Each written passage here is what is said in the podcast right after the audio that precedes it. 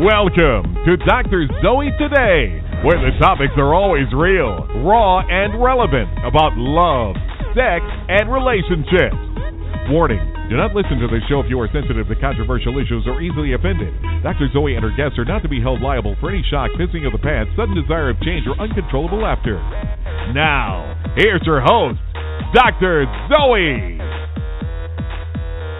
Everybody, and welcome to Dr. Zoe today. Today's show is part two of Perv, the sexual deviant in all of us, which is based off the title of one of my guest books. Jesse Bering. Jesse has been on Conan, Chelsea lately, Playboy Radio, featured in the Huffington Post, the New York Times, the Boston Globe, and many, many more. He's currently residing in New Zealand, and we're going to pick up where we left off last week. Welcome back, Jesse. Thanks for having me, Dr. Zoe. We've had scheduling issues, we've had technical issues, but thank you so much for coming back on the show. I last My week's pleasure. discussion, yeah, last week's discussion was really interesting. We got some awesome feedback, and we kind of left them with a cliffhanger. But before we pick up with our conversation, uh, tell my listeners a little bit about what you do for a living in New Zealand. Uh, well, I'm at the University of Otago. I'm a associate professor of science communication um, here at a, a research center uh, in that area, but I'm trained as a psychologist. Awesome, awesome. And where can everybody go and purchase your controversial books? Uh, anywhere online. I mean, Amazon, Barnes and Noble, um, and, and physical bookstores as well. The paperback is coming out um, in about a month or so. October 7th, I believe, is the release date for the paperback. The paperback of Perv, the sexual deviant in all of us? Yep. Yeah. Yep. Okay, awesome. Awesome. All right, because last week was such a cliffhanger, let's kind of um, just recap a little bit. We were talking about outlandish sexual fetishes, and we were talking about a man who was a sexual cannibal. He put an ad in a paper in Germany. Tell my listeners about, let's finish up that story that we were talking about. So, Do you want a gratifying ending to this story? I really. I really don't, but I think my listeners are like, what? What? Yeah. Yeah. Um, okay, so this was the story of a sexual cannibal um, in Germany in the, the early, I think it was, I think in 2002, 2003. Um, he placed an ad online recruiting basically a um, another gay man that wanted to be eaten. So he was the he was the can he was a sexual cannibal, but there are also a class of people apparently out there in the world that that, that desire to be or have parts of them eaten for sexual gratification, sort of the ultimate sexual gratification. Mm. So there was a response to this ad that he posted at this website called the Cannibal Cafe, which has Mm. since been removed. It was it was supposed to be a fantasy site. So, so how lo- how long ago is this? When did this happen? This was this was maybe ten years ago or so. Okay, gotcha. And um this young man volunteered to be eaten he went over to the guy's house um and the sexual cannibal himself was actually i mean if you looked at him from an outside perspective he looked like a normal guy he was a Hmm. computer programmer or an engineer or something like that Oh my god. and um but he had a you know he had a he had some sort of really kinky um you know torture chamber in his Kinky house is an understatement. yeah kinky is Kinky a is an understatement. little All right, so he has like a torture chamber and stuff. Yeah. So basically, um, I, I cited this example because it, it actually poses somewhat of a philosophical problem in terms of defining harm clearly when we're talking about sexual deviance. Because um, uh, when it actually culminated, the event, um, the the person who was eaten actually begged the cannibal to eat him. Um, Oh. So it was definitely sort of a it, it was a, Mutual volitional act. You know, he consent. It was a two adult, you know, consensual, consenting sexual partners. Um, they dined on his penis together, I believe, before he was actually eaten. Uh, They what on his penis? They dined on his penis together. Yeah, and I think the the cannibal said it was sort of chewy or something along those lines. That's sort of a notorious oh, comment on my tape. gosh. Very Okay. disturbing. Um, Okay, so what nevertheless happened? interesting. What's the what's the end result? What happened to the cannibal? Oh well, well then, so so then the I mean the interesting thing again was a sort of philosophical dilemma. What do you do with this guy because he yeah. was engaged in a mutual consensual activity, but of course it was a criminal act in the sense of committing homicide. right. Um, so he he was um, you know, I think he I think he actually was sentenced to murder, and he was sentenced. He was he committed convict, convicted of murder, sentenced to life in prison. Um, uh, but it didn't go without debate. I think on both sides of the. Yeah, I'm sure that you know they have to be careful. Like they had to be careful with locking him up too, because you know he doesn't want to like be around other prisoners and maybe try to eat somebody. You know, I mean, yeah, yeah, crazy, so crazy. His fantasies, his fantasies to live with now.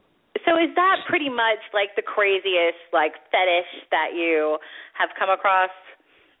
Um, not the weirdest. I mean, it's just probably one of the more disturbing ones. Um, okay, what would but, you say you is the weirdest? Well, you know, there are um, all sorts of all sort. I mean, there's 547 distinct paraphilias, I believe. You know, these are, you know, it could be one or two people in all the world. 547 that are like clinically have a label. Yeah, There's probably like more than that, but those are like what are like officially considered, right? These are these are these are cases that have been verified by psychotherapists or practitioners um, have seen actual clients with these these distinct Okay. sexual disorders.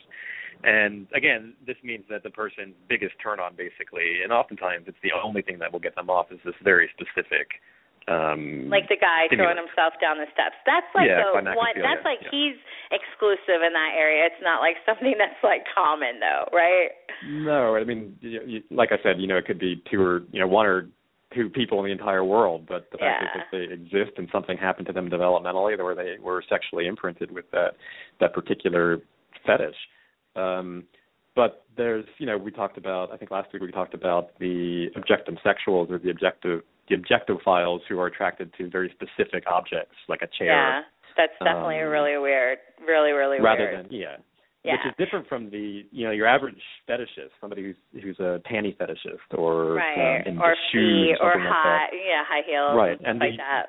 And the and the guy that you know your typical fetishist, like panty fetishist, um, the interesting thing here is that what they're attracted to is not it's not so much the object; it's the fact that that object has made physical contact with the person that they sexually desire. So they're basically using the the pair of panties, for instance, as a sexual surrogate for the actual person.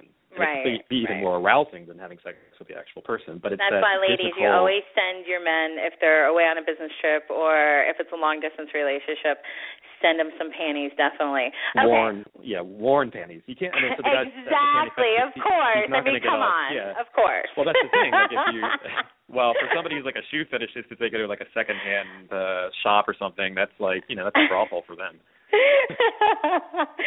okay.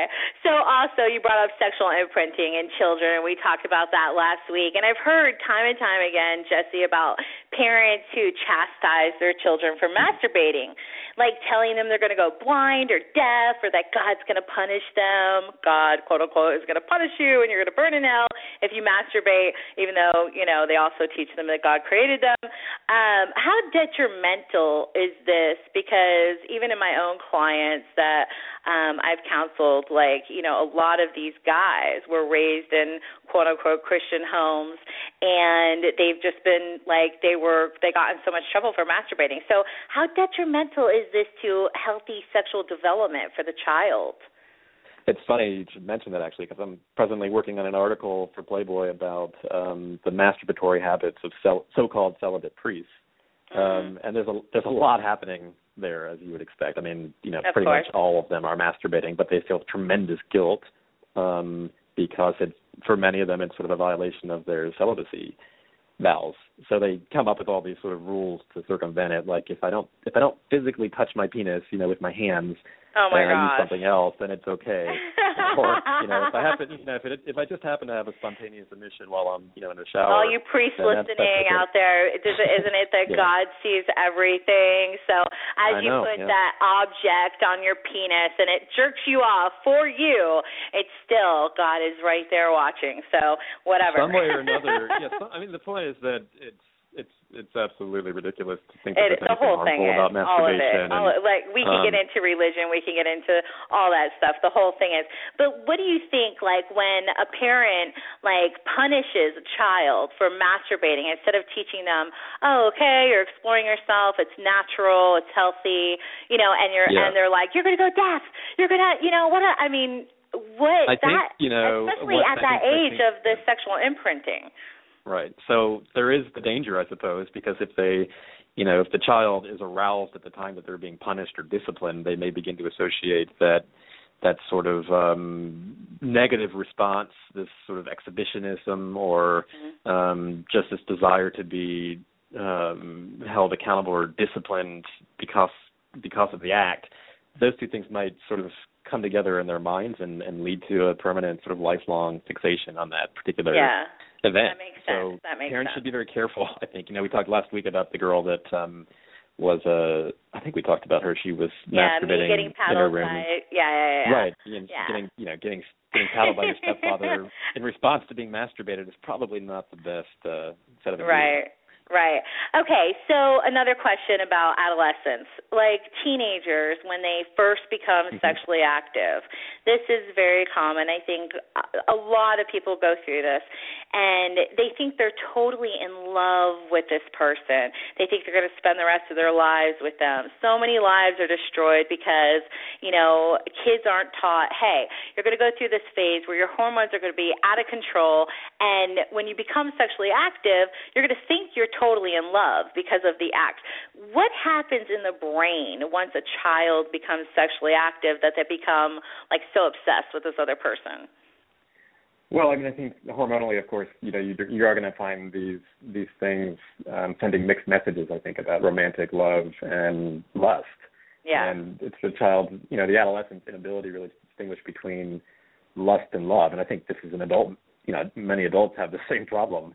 Um, we take these feelings, of, especially if you don't have a lot of sexual experience, it's Right. so pleasurable um, uh, that it's it's It's like you know, almost like in their you- minds, it's like, oh, this must be love because I'm feeling so good. I'm having orgasms. I've been playing with myself for a couple years now, and finally have somebody else to play with me, somebody else to get me off. So it feels so good that it must be love. But is there like something? I know there's endorphins, like you know, with attraction and sexual attraction and everything. But is there something chemically that's like released that you know causes that? And especially in adolescence, it just seems like, or teenagers, it just seems like it's so prevalent.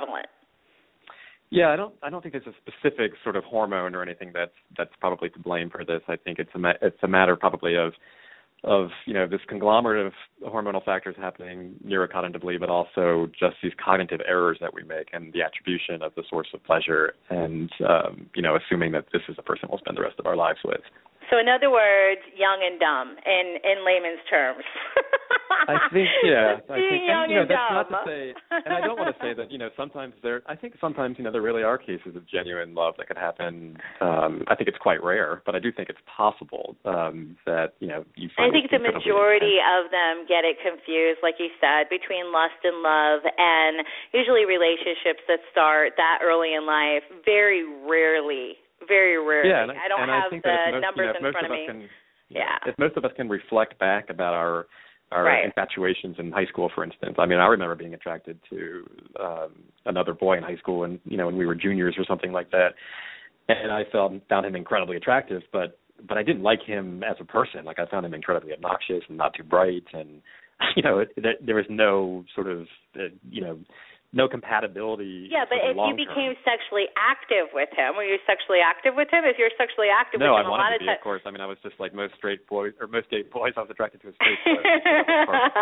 I know, but uh, in cases where they do become sexually active, whether Yeah, it's yeah. two boys, two girls, a girl and a boy, um, a lot of times it's like, oh my gosh, we love each other. We're going to be together forever. This is it. Oh my gosh, because it's their first experience, their first sexual Mhm. experiences. Um, I wouldn't say it's a phenomenon, but I've heard a lot of cases where someone is kidnapped sexually abused, molested, or raped, and the victim falls in love with the like sick fuck that abused them. Why is that? Why does Mhm. that happen?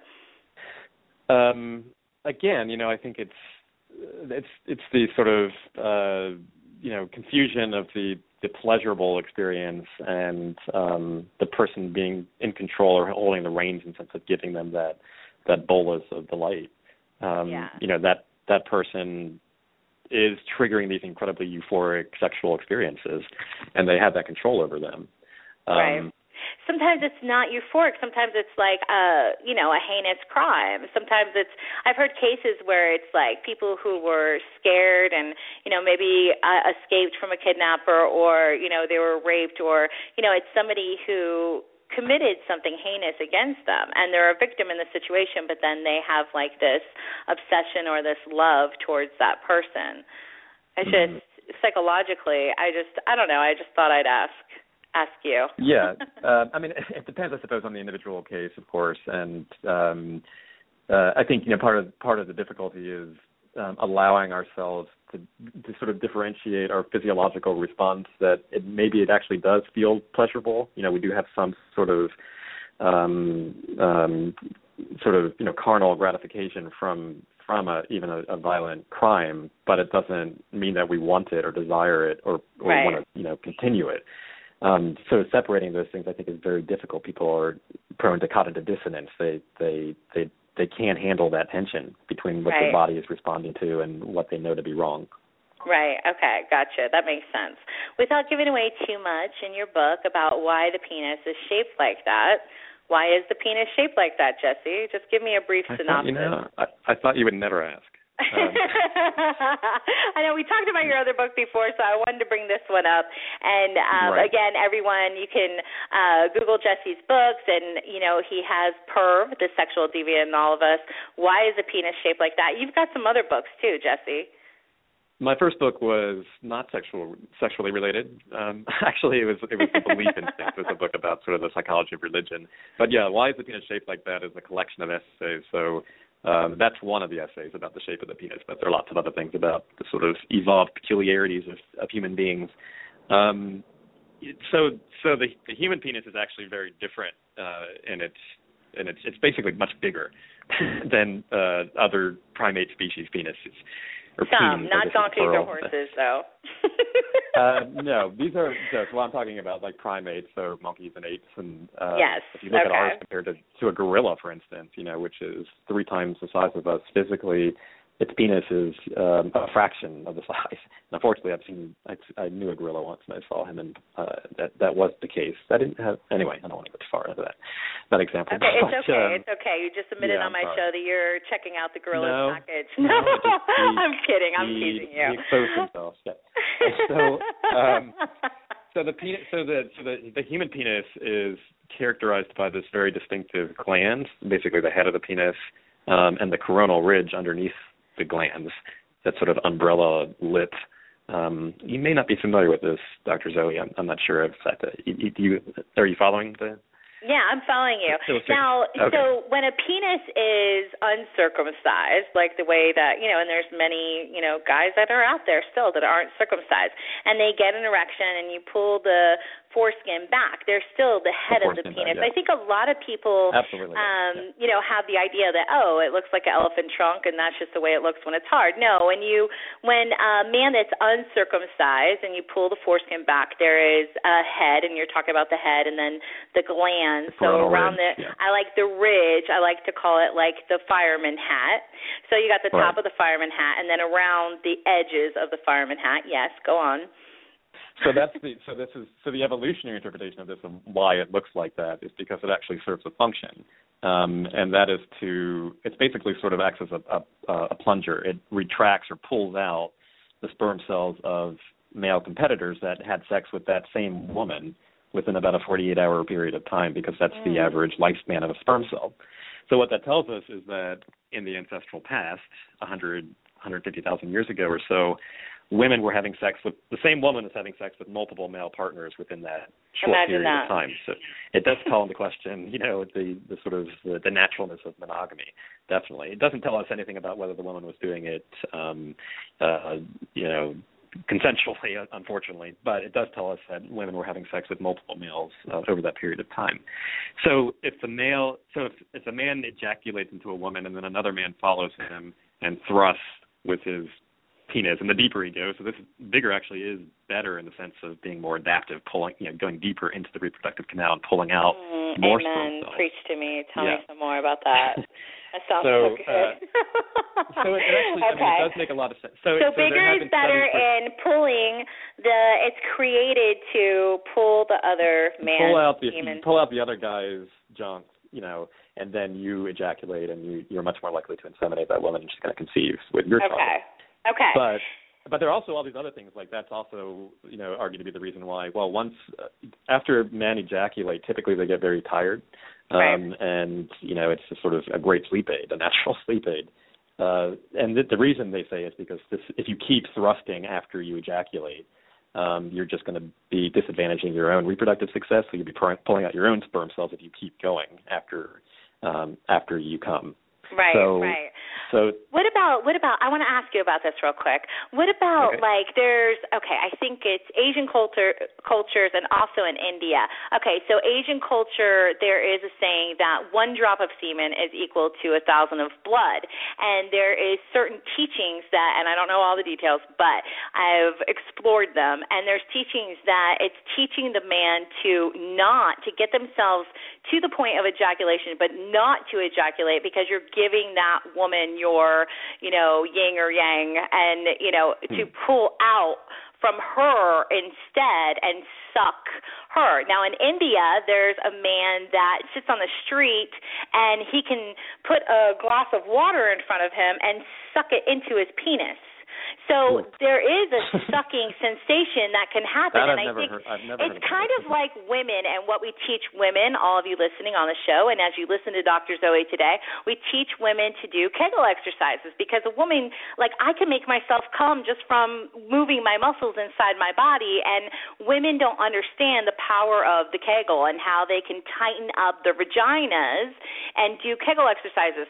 So now this this like I really want to study more on this. But have you heard anything about that as far as the Asian cultures talking about sucking from the woman instead of giving their semen to the woman, and then Indian cultures uh, where men can actually like like a straw like suck up with their penis liquid. Have you ever heard of that? That's new to that. That's new to me. That's something that I okay, we got to wanna read more explore that about, stuff. actually. I want to find out Yeah. more about that. But so it makes sense, though. It makes sense for what But- you're saying.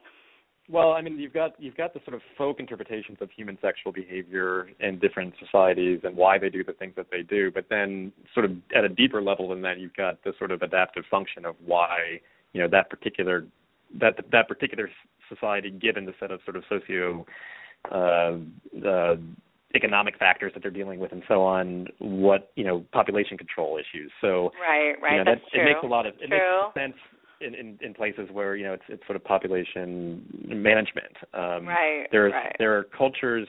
There were cult. In the United that- States, we just we just Yeah. give out uh we administer we we give out shots and chemtrails and beautiful things like that. Right, and you know there there there were societies in I think the the Oneida community in upstate New York was this sort of religious cult group um, in the early 20th century, and one of their practices was um, stirpic stirpiculture, which is exactly this, where the man would, um, you know, they they were allowed to have penetrative, you know, sex with the female partner, but they couldn't actually come. They had to, you know, they had to pull out at the last minute. Um, and that wasn't considered um, that wasn't considered inappropriate. But if they actually ejaculated into the woman, then that was sort of a major social offense.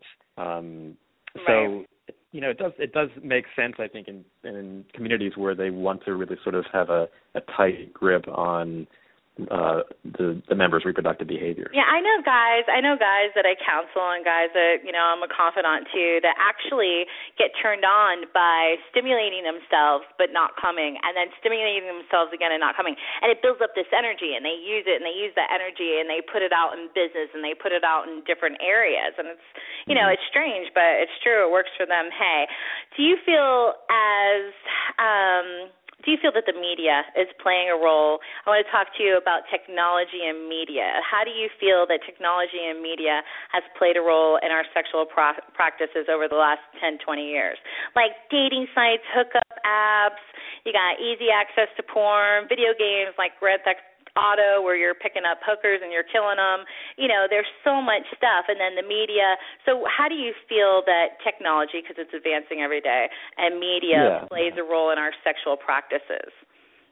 Well, I think, I mean, I think first of all, um, technological innovation.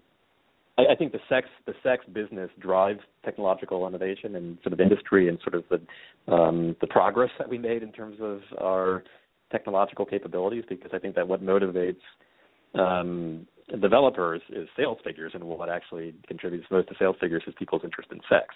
So you're gonna you're gonna see oftentimes um, you know the sort of the, the newest, most advanced technology um, somehow capitalizing on human sexuality. Yeah, because it's, it's so damn sexy. A, so damn. It's going to be at the forefront of these trends.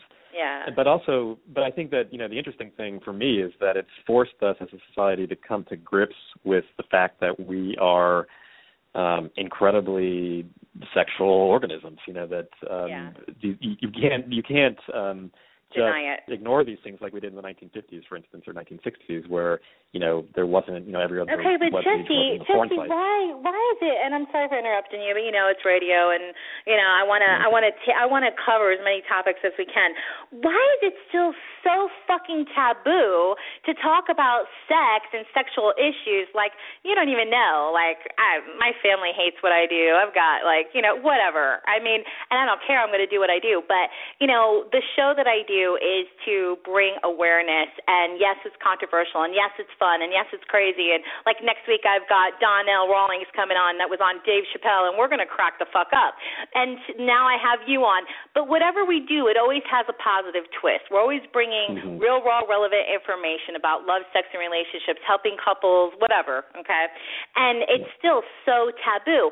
Why is it that we're such an open sexual, you know, sexually as a society more and more, but yet it's still so taboo. I have a product called Sex Butter. It's like so taboo to have um you for instance. I know that like we talked about it last week how you love like, you know, the fact that it it was it's shocking to people. So why do you think that is still?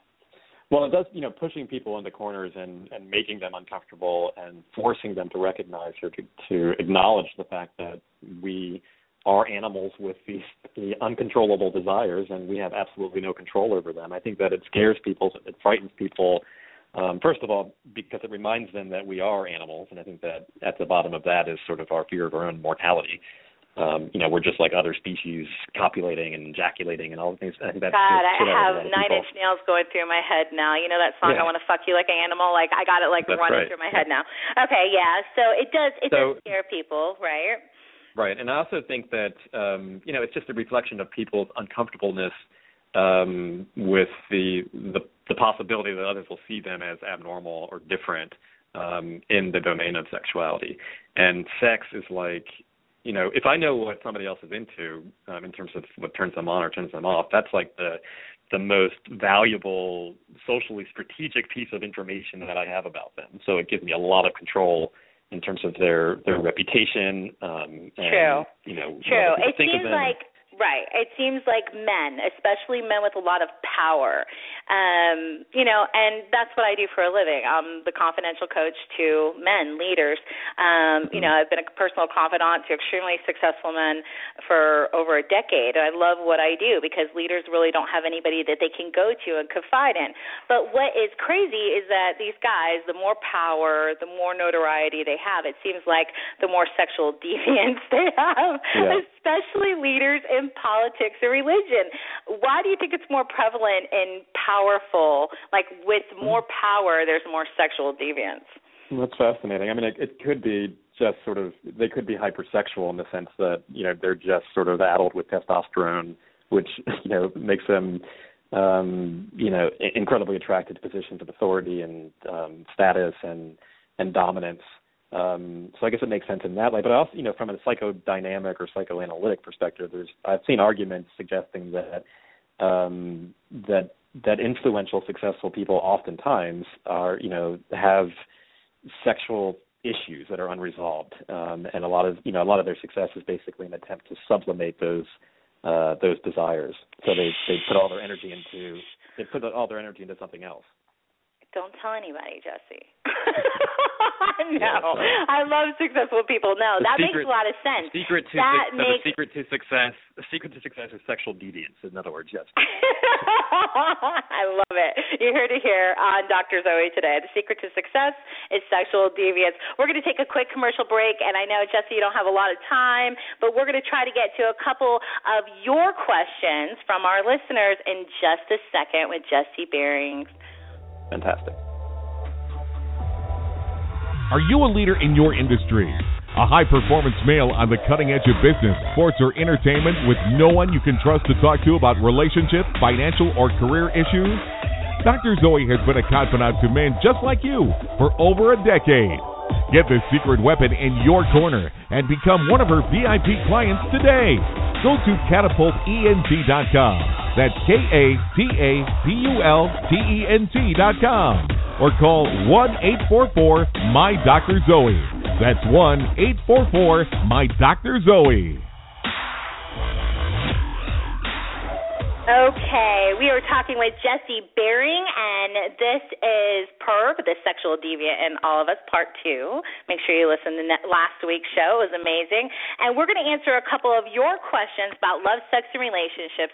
If you have a question you want my guests and I to answer on the Dr. Zoe Today app, right on it you can click on Ask Dr. Zoe, submit your question there, or you could go to drzoetoday.com. Okay, Jesse, you ready to answer a few of the listeners' questions? I'm willing to try. okay. Uh, Robin writes in, she says, I have two brothers who I'm very close to. One is so sexually promiscuous, it worries me that he's going to catch some diseases. And the other is so careful that he only sleeps with women he's in a long term monogamous relationship with. I don't understand how two people with the same genetics can be so different. Hmm. What do you think? That's that's a great question. I mean, there are individual differences in this this concept called disgust sensitivity, which translates to our our sexual behaviors. People that are very um, sort of anally fixated on catching diseases and all that sort of thing are are much more likely to be disgusted by um, the body, basically the physical body and all the things that come out of it. And they tend to sort of overcompensate with that in their protective measures. But on the other hand, people that have a low disgust sensitivity are more easily aroused. Um, and when you're in a state of physiological arousal, you're much more likely to underestimate the likelihood of getting, uh, you know, catching some sort of uh, sexually transmitted disease. So there's this interesting thing when you're when you're super horny, you make really bad decisions about your long term. When you're you know, super horny, you make really bad decisions. That's like a general guys, principle, yes. yeah, guys thinking with the wrong head, or women that are just like totally horny, and that makes a lot of sense. And you hear about this even in twins, so it's not uncommon. Um, even twins that I know, one is very wild sexually, and one is very, you know, more modest. So that's not. I don't think it's uncommon at all. All right, Jan. Yeah. Uh, Jan wrote wrote in, I recently moved in with a man I happily dated for eight months. After about a week of living together, I discovered he had large holes in the pockets of every single pair of pants he owned always on the left side. When I asked him about it, he told me it was so he could masturbate in public places. It grossed me out, and I've been staying with my mother for two weeks because of it, as I already gave up my condo. Oh, um, I'm wondering if I'm right and it's disgusting, or is it more common than I think? I say more common than you think. What do you say, Jesse? Um, I don't have, you know, I don't think that there are any exact statistics on this. I think it's it's a it's an interesting question because it to me it gets really at the heart of harmfulness. I mean, the things that make that sort of creep us out and seem that are sort of intuitively disgusting, like this for this woman. Um, if she tried if she tried to articulate why it's wrong, I think that she would probably have a hard time doing so. Um, you know, because he's not he's doing this in in, in sort of his, his own private you know, his own private subjective fantasy world, and people aren't aware of what's pocket happening. pool privately. Yeah. I mean, if he's doing it with, with sort of discretion and people aren't aware of what's happening, yeah. then you know what's the harm really? I, I think Yeah. that the fact that it makes us um, deeply uncomfortable, it's not a good reflection of whether it's right or wrong. And I think that she just has to ask herself, um, you know what is what sort of things is she into that that he doesn't know about that um could make him feel similarly or other people right. would judge well, her good point way. that's a very good point. and i still don't think i think it's more common than you think i think that you know there's different things that turn us all you know turn us on and like i you know i mean public places things like that everyone is different so i think it is a lot more common than you think and i love what you said about you know turning the tables i love that okay Mm. ryan writes in i'm a gay man who's in a civil union with a man 19 years older than me. I call him daddy and he calls me son, not just in bed on a day to day basis. My friends tell me it's disturbing, but I don't feel like it is. What do you think? All right, well, I think whatever turns you on, whatever works for you, as long as it's not hurting anyone else, um, you know, who cares what they think. Uh, the daddy thing, very common. Um, son, you know, I don't know about how common that is, but, you know, daddy thing is very common. Jesse, what do you think? Well, I'm I'm sort of inclined to agree with you in this one too. I mean, it's you know, it's not it's not anybody else's business really in terms of what people are um sexually attracted to. You know, there are right about this whole idea of erotic age orientations where people are attracted to sort of you know certain age demographics. Right. This sounds like one of them. You know, one's attracted to an older person, significantly older person, the other's attracted to significantly younger. As long as they're over the legal age of consent, that there's really not a problem. Right, exactly. Okay, horny. He put his name as horny. I'm a 42 year old male. When I masturbate, I sometimes want to eat my cum. Is this weird? I say no. I think it's very Mhm. common.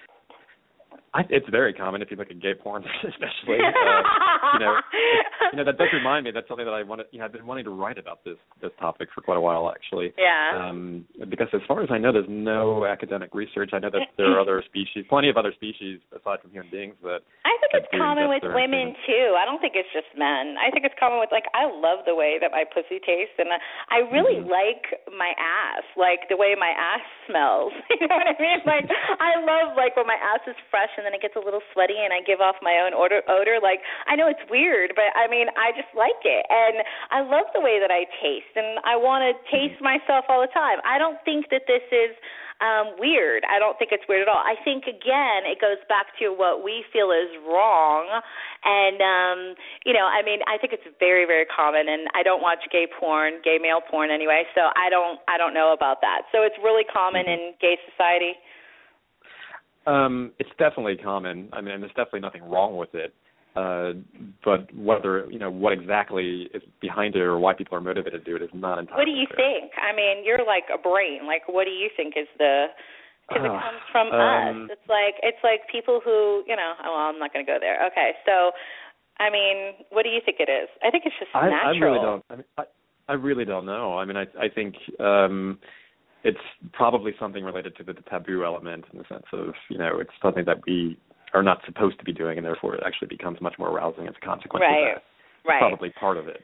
Um, So and it could no- just, it could also be. I know I've noticed with like gay porn, you know, it's definitely done for the effect, uh, sort of a shock sort of value associated with it in the sense of uh, um, people paying attention to it and doing it sort of in, in an exhibitionist sense.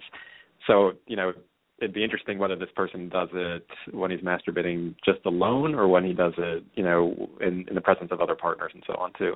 Right. Right, right, exactly. I don't think it's. I don't. it's not for. It's not. I don't think it's for nourish. I don't think it's for nourishment. So I think it would probably. No, I don't either. I don't. Maybe it was back in the cave days, but no, I don't think it is either because it is good protein. Anyway, yeah, and you know, ladies and men, good protein. All right, Jason writes in, I'm hopelessly turned on by she-males. I would instantly turn gay for one, even though I have never sucked a dick or had gay sex. It's Hmm. on, it's the only porn I watch, but I would never want to be with a regular man. So does this make me bisexual? no, actually, this is this is really interesting because it is kind of a puzzle if you think about it. Why otherwise, you know, very heterosexual men um, would be attracted to the, uh, I mean, But she- it's porn, a- it's the a- she-male genre. With a penis, the- but there's a penis involved. So the I don't. interpretation, no, the interpretation is that it triggers our sperm competition um, psychology from from a man's Mm, perspective. sperm because first of all, you've got you've got psychology. this beautiful. That's your next this book. That's your next book. be. You- it- You've got this beautiful woman, you know, she's got these gorgeous breasts and she's got a very feminine face and she's dressed like a woman and all of a sudden she pulls down her pants and she's got a big penis. um, to to the this basically tricks your mind into thinking that there's a man having sex with this beautiful woman and you're competing with that man. So that actually makes you even hornier in terms of what we talked about earlier with the shape of the penis and thrusting deeper mm-hmm. um, and turning you on even more. So now, isn't this? Of, aren't they men that have breast implants and hormone therapy and things like that? Isn't that what a she-male is? No, and there's all sorts of. Uh, uh, there's or it could be a female that had a of, penis implant. Um, I mean, it could be somebody sort of post or pre pre op in terms of being a transsexual uh, okay. male to female. Um, okay, so it's a male that is pre-opt. Um, in this case, yeah. I mean, if she actually does have her own, if she does anatomically have breasts, um, and it's not just sort of makeup and everything, she's not. It's it's much more than just simply being like a um, a drag queen. Right, right, right, right. Okay, I say that I hate labels. Like I don't, I don't condone. I do not like labels. I think we're each individuals and we're all different. Um, but I mean, I would say that if you say you're gonna, you would turn gay um, for a she-male in an instant, and there's a penis involved. I mean, there's got to be some kind of like bisexual thing there. But Jesse mm, says I don't think so. Actually, no, I don't think so. I think that I think that there's there's actually a very large contingent of, of completely straight men that are totally really write a book on, on this, by, Jesse. Yeah, Totally. that are really turned on by she-male porn. Yeah. Okay. All right. Rachel writes it. She puts, I'm dating this guy who is gorgeous, but he likes to lick my armpits. It's not exactly something that turns me on. Should I tell him to stop or keep it quiet? Or keep my opinion quiet. Um, if you love him and it's not hurting anything and it gets him off, I say let it be. What do you say, Jesse?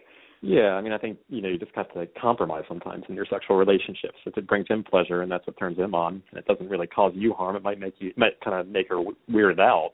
But um that's that's pretty innocent to me.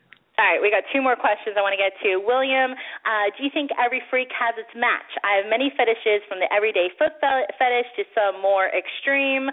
I hope you're not eating people, William. Uh, whenever a woman really gets it, to know me and what I like, the relationship ends. You're that freaky, huh, William? Uh, do you think finding a compatible person is possible, or should I give up on that idea? I say no. It is. It is possible. There's. Yeah, I believe there's a freak for every freak. Definitely. Maybe you're going to like different things, but you could compromise or something like that. What do you say, Jesse? Absolutely, and I think that he's lucky that he lives in the internet age. You know, where we could actually, you know, sort we could actually sort of select people accordingly before even meeting them in terms of yeah. our sexual compatibility so um, yeah, it's definitely possible. That's yeah, my book you, that I'm writing, Know Your Freak Level. And even though there's so many different levels, I'm gonna put them in categories and put that book out here pretty soon. Or have an you know level. just have an open conversation early on in the relationship and just sort of suss that person out before necessarily shocking them in the bedroom itself. Exactly. We talk about that. Communication is key. We always talk about that on the show. Okay, one more question, Brett. I've, I'm married to a very classy, beautiful, successful woman for almost 10 years. About a month ago, one of her friends brought up something in a conversation that I had no idea of. There is an easily accessible video from the mid 90s of my wife having sex with a donkey. I know it was a long time ago, but I'm more upset about this than I would be if she was cheating on me our entire relationship. I cannot let it go. I guess I'm asking for a voice of reason. well. Okay, I say dump the bitch. Every time you have sex with her, all you're going to see in your mind is donkey dick. So there's no way you're going to. If you even said in the question you can't let it go, then you need to move on. I say, but you know, let's see what Jesse says. I don't know. I mean, to me, again, it sort of comes down to the question of of harm. You know, actually, I spent some time. I spent some time in the book talking about bestiality. And it wasn't easy for me. Which book? Which book? Which book? In Perv. And, okay. Um, it, it wasn't easy for me because I personally find it really aversive and off-putting, and and you know, I hesitate to say disgusting, but I kind of do. but from a logical sort of rationalist perspective, I also understand that you have to look at the situation on a case-by-case basis.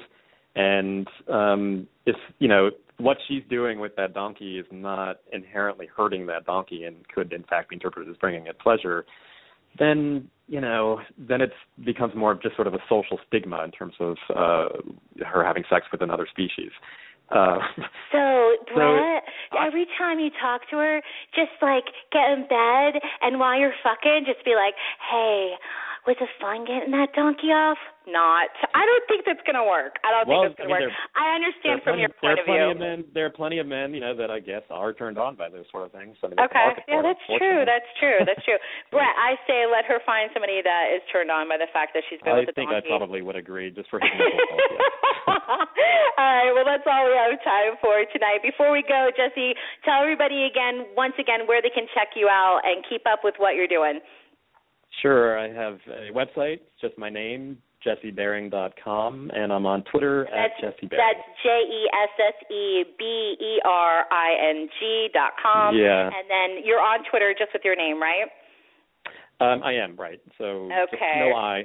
The I is the girl's version of Jesse, so just skip that. Yes, yes, yes. Thank you so much for being on the show tonight. My I really pleasure. appreciate yes. it and so much fun. Look forward